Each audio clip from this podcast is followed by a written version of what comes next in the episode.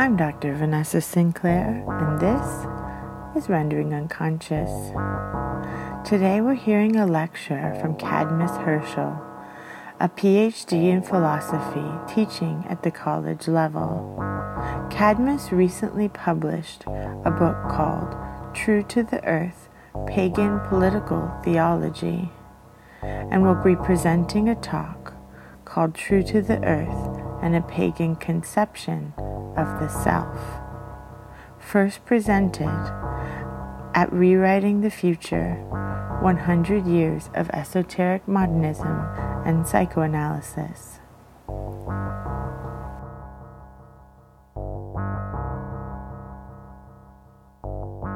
I'd like to just start by thanking uh, the organizers, uh, Vanessa and Carl. Uh, it's an honor to be here, and it's such a beautiful location. It, it's breathtaking. Uh, also, there's a bit of ancient Greek in this paper, and uh, although I know ancient Greek pretty well, my pronunciation is spotty. So, if anyone out there knows ancient Greek well, I apologize. If you don't know it well, ignore everything I just said and assume everything I say is right. Uh, all right. In this paper, I would like to expand upon and add justification to some points I made in my book, True to the Earth Pagan Political Theology, concerning pagan ideas of the nature of the self. In the book that I reference, I attempt to reconstruct the metaphysics and theology that undergird the pagan or polytheist worldview. The argument, roughly, is that a culture tends to have a what I call a pagan worldview when it is an oral society and that writing introduces changes to human thinking and culture that distort and eventually replace pagan insights. In other words, despite important and rich differences, I argue that all oral cultures are pagan in the sense that I intend, and they share, to a greater or lesser degree, foundational metaphysical insights. Beyond this, I attempt to show the extent to which these lost pagan insights are needed in our world and often, in many sense, are preferable to their monotheistic counterparts. And this is not strictly just related to monotheistic religion. Rather, I argue that there's a monotheistic metaphysics that undergirds even you know, versions of atheism and so on and so forth. To present these ideas a bit schematically, just to sort of summarize, oral cultures experience reality, both thinking and talking about it, in a specific way, and literal, uh, literate cultures in another way. The oral experience of reality is best identified with paganism, literacy, which gives rise to abstract ideas, and that's one of the major sort of shifts, uh, is best uh, uh identified with the development of monotheism. It's the abstract ideas that make monotheism possible. To offer a brief overview of the aspects of this metaphysics that I present in the book, in chapter one, I argue that a pagan metaphysics is committed to irreducible pluralism. This is a multi- multiplicity without an overriding hierarchy and without one ultimate origin. Chapter 2 presents oral pagan thought as constituted in terms of an associative, relational, or paratactic, paratactic logic. Uh, there's a focus on active agents and actions, over abstract concepts or stable entities. These actions and agents are constituted through the relationships they exist within and carry out. Chapter 3 presents this focus on active agents as an understanding of all existing things as living. Here, the associative relational logic is understood in terms of an animism. One final aspect that ties the previous points together is offered in Chapter 4 a pluralistic cosmos of relationally understood active bodies with agency is best described through an event ontology. In other words, pagan metaphysics sees actions and events as fundamental and rejects the uh, basic nature and indeed the existence of substance, whether the substance is understood as matter, which would include energy in a, a contemporary context, or understood as spirit, which might include mind, consciousness, soul, and so on, or both. Let me just read briefly from part of the book dealing with animism and consciousness to clarify that point a little. Contemporary animism and panpsychism tend to understand the life all things are presumed to share in terms of consciousness. Much contemporary animism, not all contemporary animism. Consciousness, and especially the focus and obsession with it, is a major artifact of a specific turn that occurred in modern philosophy. That turn was itself a further development of the obsession with the non material that is found in Plato. The view we are presenting here, instead, is one that existed before the artificial dualism of matter and mind, spirit, soul, consciousness. Oral societies don't think about, quote, consciousness the way that we do. For them, being aware is something we in our bodies do, not something that we have or that we are. The action of paying attention only gets turned into an abstract entity or property with the rise of writing which pushes us to turn verbs and action words into timeless nouns. To say that everything is alive can mean that everything has agency, but not necessarily that everything has consciousness. Indeed, there is more confusion involved in the statement that we have consciousness than there is truth or illumination. So, some of these points will be expanded upon. I know that was sort of a uh, rather heavy, very quick summary. Um, Oral societies tend to have uh, expressly uh, tend not to have expressly developed studies of theology or metaphysics. Instead, we must excavate how these societies experienced reality indirectly from oral teachings that were later preserved in writing and records of the transition periods from orality to literacy, during which we can trace specific changes in the thinking of the culture. This task is made much more difficult to an extent that's very hard to overstate because most transitions from orality to literacy have occurred via the mediums of colonialism, religious conversion, conquest, and generally the domination of oral cultures by literate ones. This leads, even in the case of much anthropological work, to a process of, often unwittingly, translating the thinking of an oral culture into the ideology of a literate one, during which the unique aspects of oral culture are lost or concealed. For these reasons, the transition from orality to literacy in ancient Greece is particularly important as a paradigm case. Here, literacy was developed primarily within the culture itself without foreign imposition or the uh, complication of religious domination. To put it bluntly, the new ideas presented by the pre Socratic philosophers, by Socrates and Plato and Aristotle as well, can be understood as uh, an example of the first major manifestations of literacy's effect on the thinking of a culture. If you're wondering, all right, so what does literacy do to the way people think? Looking at the philosophy of Plato is a fair example. Right? The ideas that Plato comes up with uh, are very likely the effect of literacy upon human thought. These ideas include that of an abstract perfect good or God that is the origin of everything in existence, the view of the universe as an ordered and hierarchical totality, the idea of a substantial unified or singular soul that fully captures the individuality of a person, as well as the, uh, in contrast, materialist theory of a fully physical universe made up of discrete types of matter or elements out of which everything is built and from which everything takes its nature. Each of these ideas is foreign and even unthinkable within a oral culture. Uh, let me stress for a moment that this is not meant to uh, be a negative point or a critical point about oral culture. Uh, the point is not that uh, there are these amazing things that we can think with writing and that we couldn't think them with uh, a purely oral culture. It's rather that there are insights that an oral culture found very natural and very fundamental that are very hard to think within a literate society. There are differences here, and there's a cost to each of these differences. But it's not a, a distinction in terms of something like uh, less developed and more developed or anything like that. Uh, here I will primarily, in, in this paper, I'll primarily be concerned with Homer and the characteristics of oral composition that Homeric uh, literature uh, uh, best represents, with one brief exception.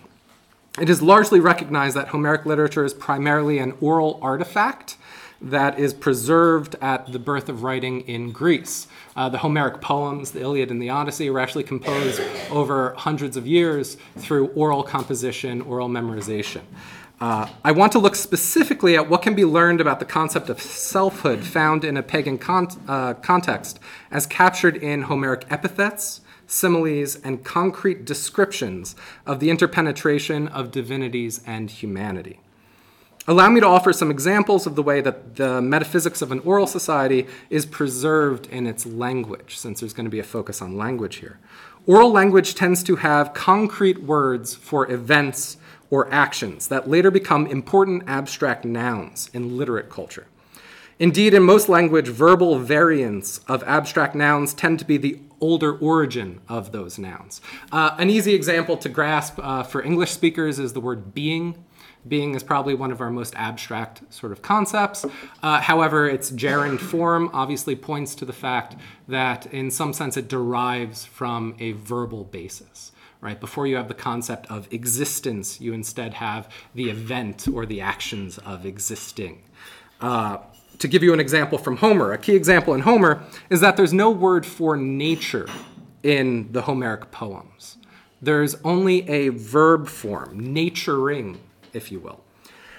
Uh, classical period texts will have an abstract noun, phusis, for nature, but the earlier Homer only uses the term phue, which means something like to grow. So there's growing or blooming, but there's no the great thing that is growing. This is part of what I, uh, I point to when I suggest that oral societies are working from an event ontology, one in which actions and events are what are ultimately real. There's growing, but not necessarily any grower. Other abstract nouns, such as goodness or virtue, which Plato is so obsessed with, are only encountered in specific examples, such as good ships or Achilles' virtue on the field of battle. They are relative terms defined by their context. This problem arises uh, repeatedly in Plato's dialogues when Socrates asks his interlocutors for definitions of abstract concepts and inevitably receives concrete examples. It's almost laughable, almost every dialogue, you know, what is courage? And you'll get an example of Achilles doing this, right? And then Socrates will say something weird like, no, I want to know what courage is in itself by itself. And the people he's talking to are utterly confused and have no idea what he's looking for. Um, so this causes Socrates a lot of frustration. It was clear that the idea of abstract general definitions was very foreign and hard to grasp for Greek culture, even several centuries after the dominance of writing had begun. When looking to oral texts, such as those of Homer, I tend to look first at the most definitive structural characteristics of oral composition, since these are most distinctly of oral origination. There's something we know is not being imported by writing.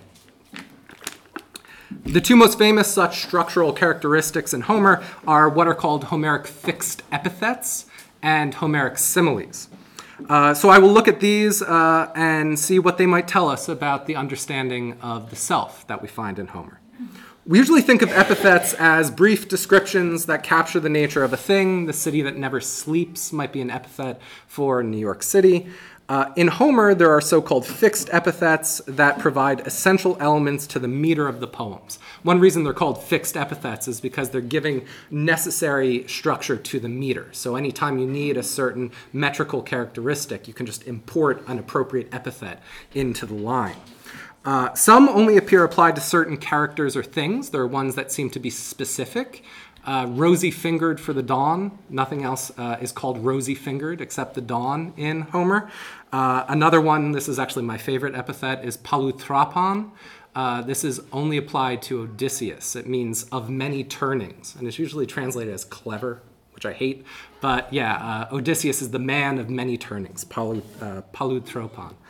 Uh, while most others will be applied to many different characters when the specifics of the situation are appropriate and the poetic meter allows or requires them. A good example here is godlike.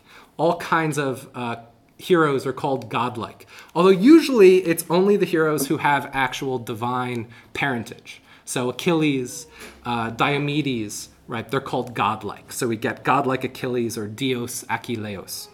Uh, let me draw on uh, my one non Homeric example to clarify the nature of epithet. In the Greek magical papyri, which come much, much later, right?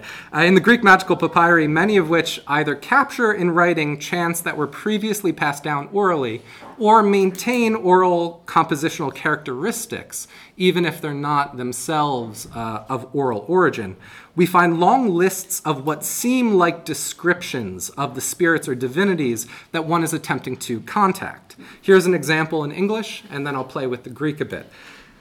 Uh, so this is from uh, the fourth uh, uh scroll, the fourth papyri in the PGM, uh, Greek magical papyri. O child of Zeus, dart shooter, Artemis, Persephone, shooter of deer, night shining, triple sounding, triple voiced, triple headed, Selene, triple pointed, triple faced, triple necked, the goddess of the triple ways, hail goddess and attend your epithets. O heavenly one, harbor goddess who roam the mountains and are goddess of the crossroads. O nether one, goddess of depths, eternal, goddess of darkness. What the English translation here makes it very hard to see is that most of these lengthy descriptions are single words, and most of the lines of this text are only three words long. And there is almost no sentence structure. There's one part uh, here, actually two parts, that have a bit of sentence structure, but mostly these are just names. It's a list of names that then get translated as harbor goddess, or who roam the mountain, or goddess of the crossroads. So let me reread the last four lines in Greek to stress that they are literally just a list of single words capturing each of these ideas alone. Uh, now, the first line is a sentence, it has sentence structure, and then from there you get just single word description. So the first line is Hail, goddess, and attend your epithets. Then we get, O heavenly one, harbor goddess, who roam the mountains and are goddess of the crossroads, O nether one, goddess of depths, eternal goddess of dark. Right? So after that first line, it's just lists of names. So we get Kai Rethea, Kai Sasin, Eponymies, Epakusan, Orenia Limeniti, Ori Plane, Enodia te, Nerteria Buthia, Ionia Scotia te. So each of those at the end is just a name, right? So, for example, uh, if you're looking for uh, who roam the mountains, it's just Oriplane, who roam the mountains, right? Each of these is a name in and of itself. So this chant is just a list of epithets, as the text mentions itself. Attend your epithets. It's necessary to dig a bit into this idea of the epithet, because the archaic Greeks didn't understand it at all the way that we do. This should become clear when we consider that what we identify as a given person or divinity's proper name was just as often an epithet to begin with. Patroclus, for example, right, Achilles' well known companion, uh, this is not just a name, but means glory of the Father. Right? So the name is also an epithet. Even the name uh, Hecate, the goddess uh, the previous chant likely calls, possibly derives from the epithet far-sighted or far-shooter, which is often applied to Apollo as well. This is not clear, it's debated, but this is a possible origin. There is no clear line in ancient Greece between epithet and name. Even in the admittedly much later chant from the Greek magical papyri, the term for epithet is eponymies, which basically means a name given based on something else. Right? So a given name based on some other characteristic of the thing. And it's formed from the word uh, onyma, which just means name.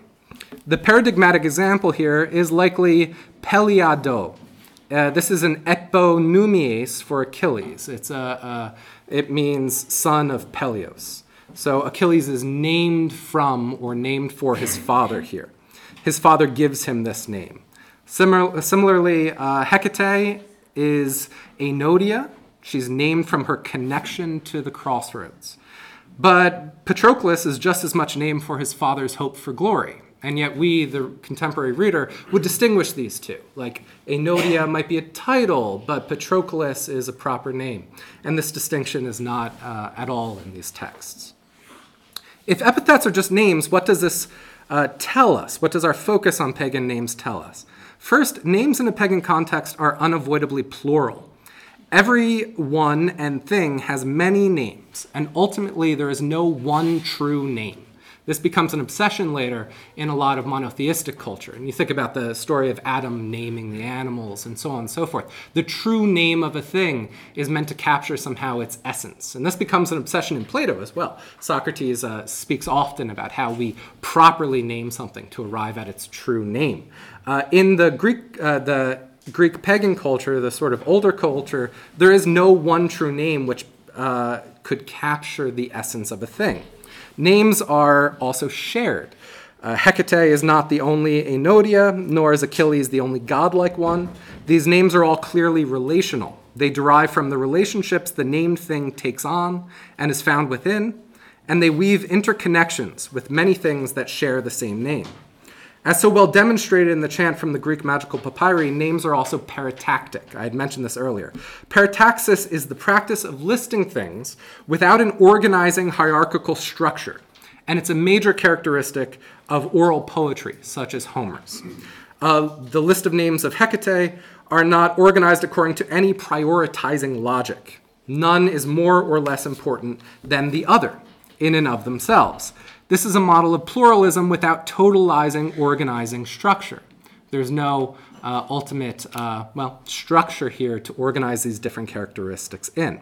This is also the logic of what you call, could call and also. You see this in the Homeric hymns. Each Homeric hymn ends with, and I will sing your praise, and another God also. Every hymn ends with, and another also. There's always another God, there's always another hymn to sing. So uh, finally, names could be taken on and put off. Names can change. You can lose names, and so on.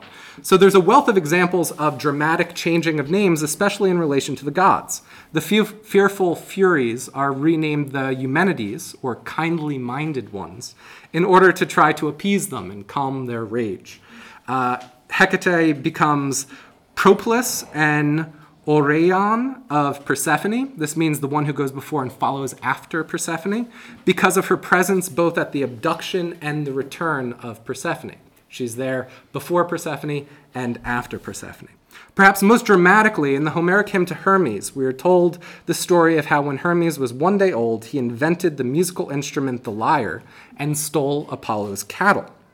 When found out, he exchanges the lyre for Apollo's cattle. This is how Apollo becomes the god of music and the lyre. He doesn't invent it, Hermes invents it. Hermes gives it to him in exchange for his cattle. Uh, so this then makes Apollo the leader of the muses. This is one of his epithets, Musagetes. And this is how Hermes becomes uh, Epimelios, the guardian of the flocks. Apollo was guardian of the flocks, now Hermes guards the flocks. Hermes was the inventor of the lyre and that type of music, now Apollo is officially connected to it. The gods have exchanged names and in doing so become different than what they were. Here we see that the selfhood of the gods themselves is fluid. It's open to changes based on relationships they form or that are thrust upon them. Hermes changes Apollo's identity, and by doing so, changes his own as well. Let us turn to the consideration of Homeric simile now. Uh, Homeric similes are extended comparisons in general of two contrasting and often conflicting views of life. Uh, for example, the human and divine world will be contrasted with, uh, or rather compared with and connected to, the world of animals and of nature. There's also uh, an interesting contrast that happens where the content of the poem will be uh, heroic, you've got heroes and warriors, and the content of the simile is usually agrarian. So the similes are about farmers and about, you know, these very non-heroic subject matters. Uh, internal linguistic clues have led to the conclusion that the similes are some of the oldest parts of the Homeric poems. So more than just comparing the anthropomorphic and natural, they, uh, the similes also contrast the heroic and the agrarian. In the similes, ships become horses, and slain warriors become cattle slaughtered by farmers, and so on. Allow me to offer one of the most striking of the Homeric similes as an example. So this is from the, uh, the Iliad. Uh, so the Myrmidons, these are Achilles' warriors, they're finally allowed to go to battle. Achilles gives them permission, and Patroclus uh, leads them from the ships. And they're compared to uh, hordes of wasps that are provoked by playful boys. Straightway they poured forth like wasps by the roadside, which boys habitually provoke, always taunting them. Wasps that have their homes by the road, Thoughtless boys, they make a common evil for many people. Those wasps, if some traveler going by unwittingly disturbs them, summon up all their defensive spirit, and each one of them flies forth and fights in defense of his offspring. With heart and spirit like theirs, the myrmidons poured then from among the ships. The important point here is that the similes do not just offer a comparison based on some shared appearance, but rather also capture surprising and even subversive shared temperaments and fates. The Myrmidons here are this fierce group of great Greek warriors, and they're described as a common evil for many people right? So you see that there's a tone of criticism of the very warlike culture that's glorified in the body of the poem itself. They're destined to be killed as easily as small, fragile, if dangerous insects. This isn't just poetic, but would argue, uh, uh, but would uh, instead, I would argue, offer an insight into the nature and identity of the Greek warriors. The human and natural world and the heroic and agrarian world are not divided here, but rather in the simile we see that they are ontologically interwoven and penetrating, with these interconnections destabilizing the surface appearance of each side of the simile. Right? Each side is altered by its relationship to the other. Before more explicitly stating my conclusions, I want to look at some of the more overt content. I've looked at some structural elements. Let's look at some actual content of Homer's work. For this purpose, let us consider Book 5 of the Iliad. This book features the near apotheosis of the Greek water, uh, uh, warrior uh, Diomedes. So in Book 5, Diomedes is empowered by Athena. Uh, and this, this book is uh, really amazing. So Athena gives Diomedes wrath and strength. It's fascinating because in this book, the gods are everywhere. They fight on the field of battle, beside and with humans. Some are even injured. Aphrodite famously is injured by Diomedes. They whisk humans out of the battle to save them, and they appear back into the battle to give counsel to some of the warriors. Book 5 represents the world of the gods and men at its highest level of mingling. What is most striking about this mingling is that for the careful reader, it leaves profoundly unclear where the gods end and the humans begin. Let us begin first with Diomedes himself. We are told that Athena temporarily granted him strength and rage, that she made him blaze with fire, and that she made his limbs, feet, and hands light. More than this, she repeatedly speaks to him, counseling him throughout the battle. At one point, a Trojan warrior sees Diomedes on the field of battle and states that it looks like the shield, helmet, and horse of Diomedes, but, quote, it may be a god. I am not sure. Not without God does he rage so, but some one of the immortals mantling in, his, in mist his shoulders stands close beside him. End quote. No more can we be sure whether this is Diomedes or a god.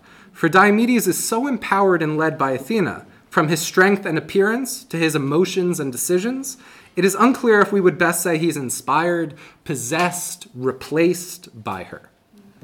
Throughout the book, and indeed Homeric literature, gods appear as specific mortals, speaking as them and fighting as them. Sometimes they're recognized in this, and sometimes not. But it's unclear when, or even if, we should conclude that there is a work of illusion going on, and when instead the, divine, uh, the divinity and human have simply become one. This has led some ancient scholars to propose that archaic and Mycenaean Greeks may have seen all emotion and thought as coming directly from the gods a psychology via the divine. One thing is clear as swiftly as the gods pop in and pop out of the battle, so do they pop in and pop out of particular human forms.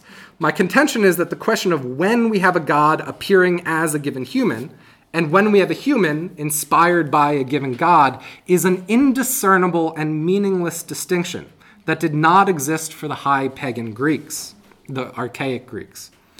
The gods lived in and through humans, and humans lived in and through the gods in ever more complex interweavings. Heraclitus recognizes this as well. My favorite Heraclitus fragment is fragment 20, uh, uh, fragment 62, sorry, uh, which roughly is uh, immortal mortals and mortal immortals, each living the other's lives and dying the other's deaths.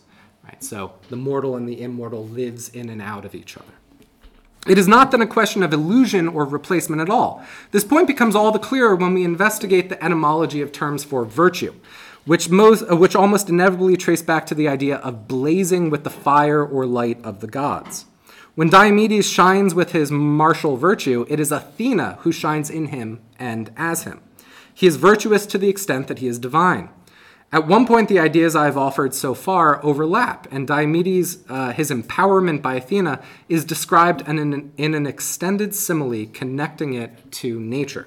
So here's the simile. She spoke thus, great eyed Athena. Now the strong rage tripled took hold of him, and as of a lion, whom the shepherd among his fleecy flocks in the wild lands grazed as he leapt the fence of the fold, but has not killed him, but only stirred up the lion's strength and can no more fight him off, but hides in the steading. And the frightened sheep are forsaken, and these are piled pell mell on each other in heaps, while the lion, raging, still leaps out again over the fence of the deep yard. Such was the rage of strong Diomedes as he closed with the Trojans.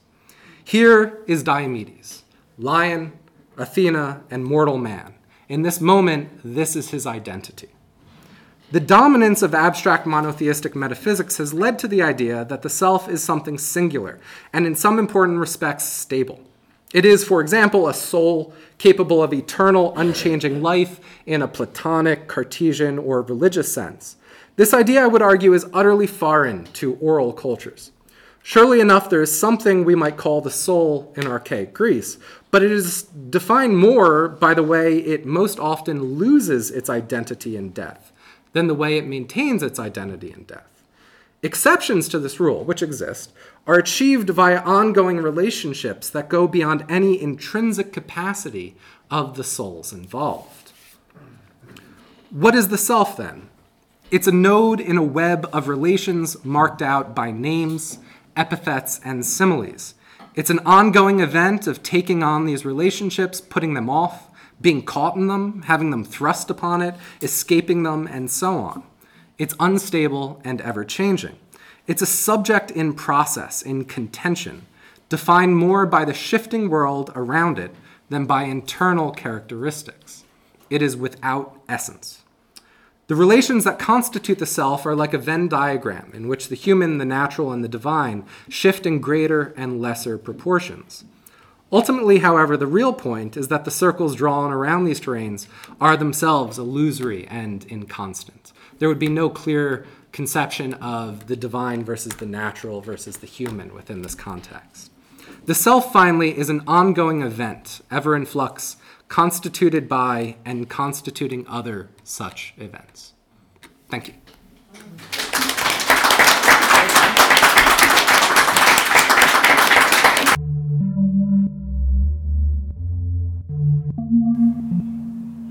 Thank you for listening to Rendering Unconscious. You've just heard a talk by Cadmus Herschel, a published academic with a PhD in philosophy, teaching at the college level. He is also a practicing ceremonial magician with a long standing relationship to ancient Celtic deities. He has published extensively on the Gods and Radicals website as well as in The Fenris Wolf, published by Trapart Books. Cadmus Herschel recently published a book called True to the Earth Pagan Political Theology through Gods and Radicals Press. For more, please visit our publisher's website, trapart.net. That's T R A P A R T dot net, or my website, drvanessasinclair.net.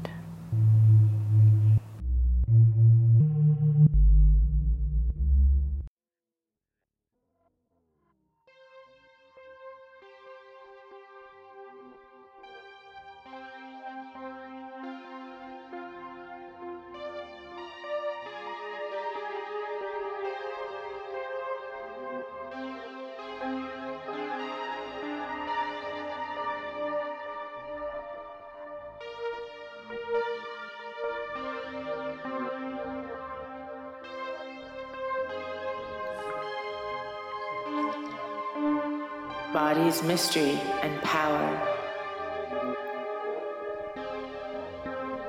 Come more creative and writers reason why the artistic world can't.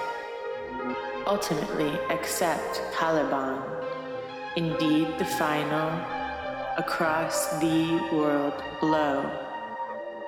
It is a quality that manifests most, spiritual and physical, and perhaps a worthy statement of intent. Thanks again, I look. Writes, everyone carries a shadow. Documentation continues to unfold precise confrontation, conference. Still, I could never avoid thee. To forget nothing and illustrate that would be who we meet, whatever is. A spiral, a serpent's, the passions of the soul. Alkistis and Peter electricity and elementals. Atonal. There are no existential safety nets. Imagination, not only two, both seen while. The reflected light of the moon isn't brutally revealing, but faint suggestive, ocularly conducive to occultism. Eyes just gotten to the point. The cool, that is communal, tricks and impressions of association and fantasy. This reflected light is also conducive to beauty. In anything, too. States. To couples, that it lessens contrast and thereby inherent dualisms. This has been well used in our own recent of the things that, like minded, culture through the development of photography and cinema, in which lightning techniques, an entire scene, have the music lyrics. I believe we scene science very seldom focus on harsh directed light but rather on subtle nuances of reflected light. Repetition that matters, but rather the space that is created via the difference. You see, this concept, tasteless. Everything is because the sun is simply too bright to watch. We have become accustomed to watching the moon instead. We cherish what's visible and didn't know existed. We know anything regular is a, for the first time, I'm telling, flipped in and how much I need and comfort to the human mind. In the case of the moon, literally so. It's not just a fairly familiar orb in your every move and the sky. We literally see the same side of the full moon most every time we watch it. The full moon, in my time, I'll wrap my heart always displays the same side to us as it revolves around its own axis parallel to its revolving over in the sense. His habit with around the earth, and that takes just about the same amount of time. No wonder, then, we're as ears and minds fascinated by the dark side of the moon as we are in coming out of hers ourselves. A photograph front of the cafe. The landau is pulled by two horses. A here were no draw. Coachman and a footman, both in livery, are sitting my typewriter and activity, in fact, in the too. I also noticed, as the human gaze has gradually drifted from thee, the microcosmic, over thee further, or to allow for things to time, you see, and millennia. We have also downsized our capacity for example a friend bigger contexts. For the sake of official announcement, the golem and the dancing girl. Symbols in mythology used to consist of the most powerful and potent, great cut up, boggling stuff that helps solidify or godly shape. Today we're sadly striving for a brutal demythologizing. Same lines, processed through technologies that allow neither longevity nor potent symbolism. Where is the expression of it? Associated with mythological moon today, of life itself, whether still or moving particles inside this plastic, buzzers for my, of the tape recorder. After, figures, pattering blindly behind, enhance their lives. Not as tourists who, fashion, all cultures have revered. Nine force in joint ventures with the matter dust, perambulating provender, masculine sun. Of course, there are exceptions to the rule. The Germanic language has the moon as masculine and the sun as feminine. I, for the discovery of the mother's masculine force, and the sun, a warm, life giving covering of her own failings and the facts of perception, climate of the psychic, come back and put what, and are attracted to each other and overflow. I am amazed. Have more like each other and sort dead a key to mythological strength is the use of symbols within the stories told. No wonder that the sun, print,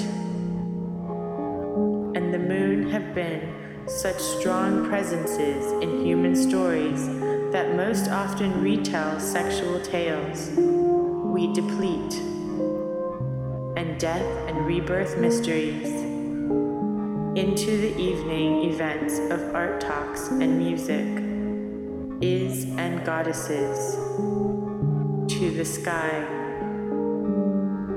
attributed to the stronger forces out there in space. Moon goddesses abound. One of the first occurrences of moon divinities is actually a male one the Babylonian god, Sin. But from there, and we tend to, on, it's been mostly goddesses. Evening seems much better and can become. See it remarkably in the body's fascia, a coherent web of the is to be. The interior of every and the less it is embodied in the biology. Boys have penises and a group, strength, that is constantly situations in individuals' conscious life. On dichotomy, male, female, a mark of the primitive mirror image when we begin to break connective tissue to be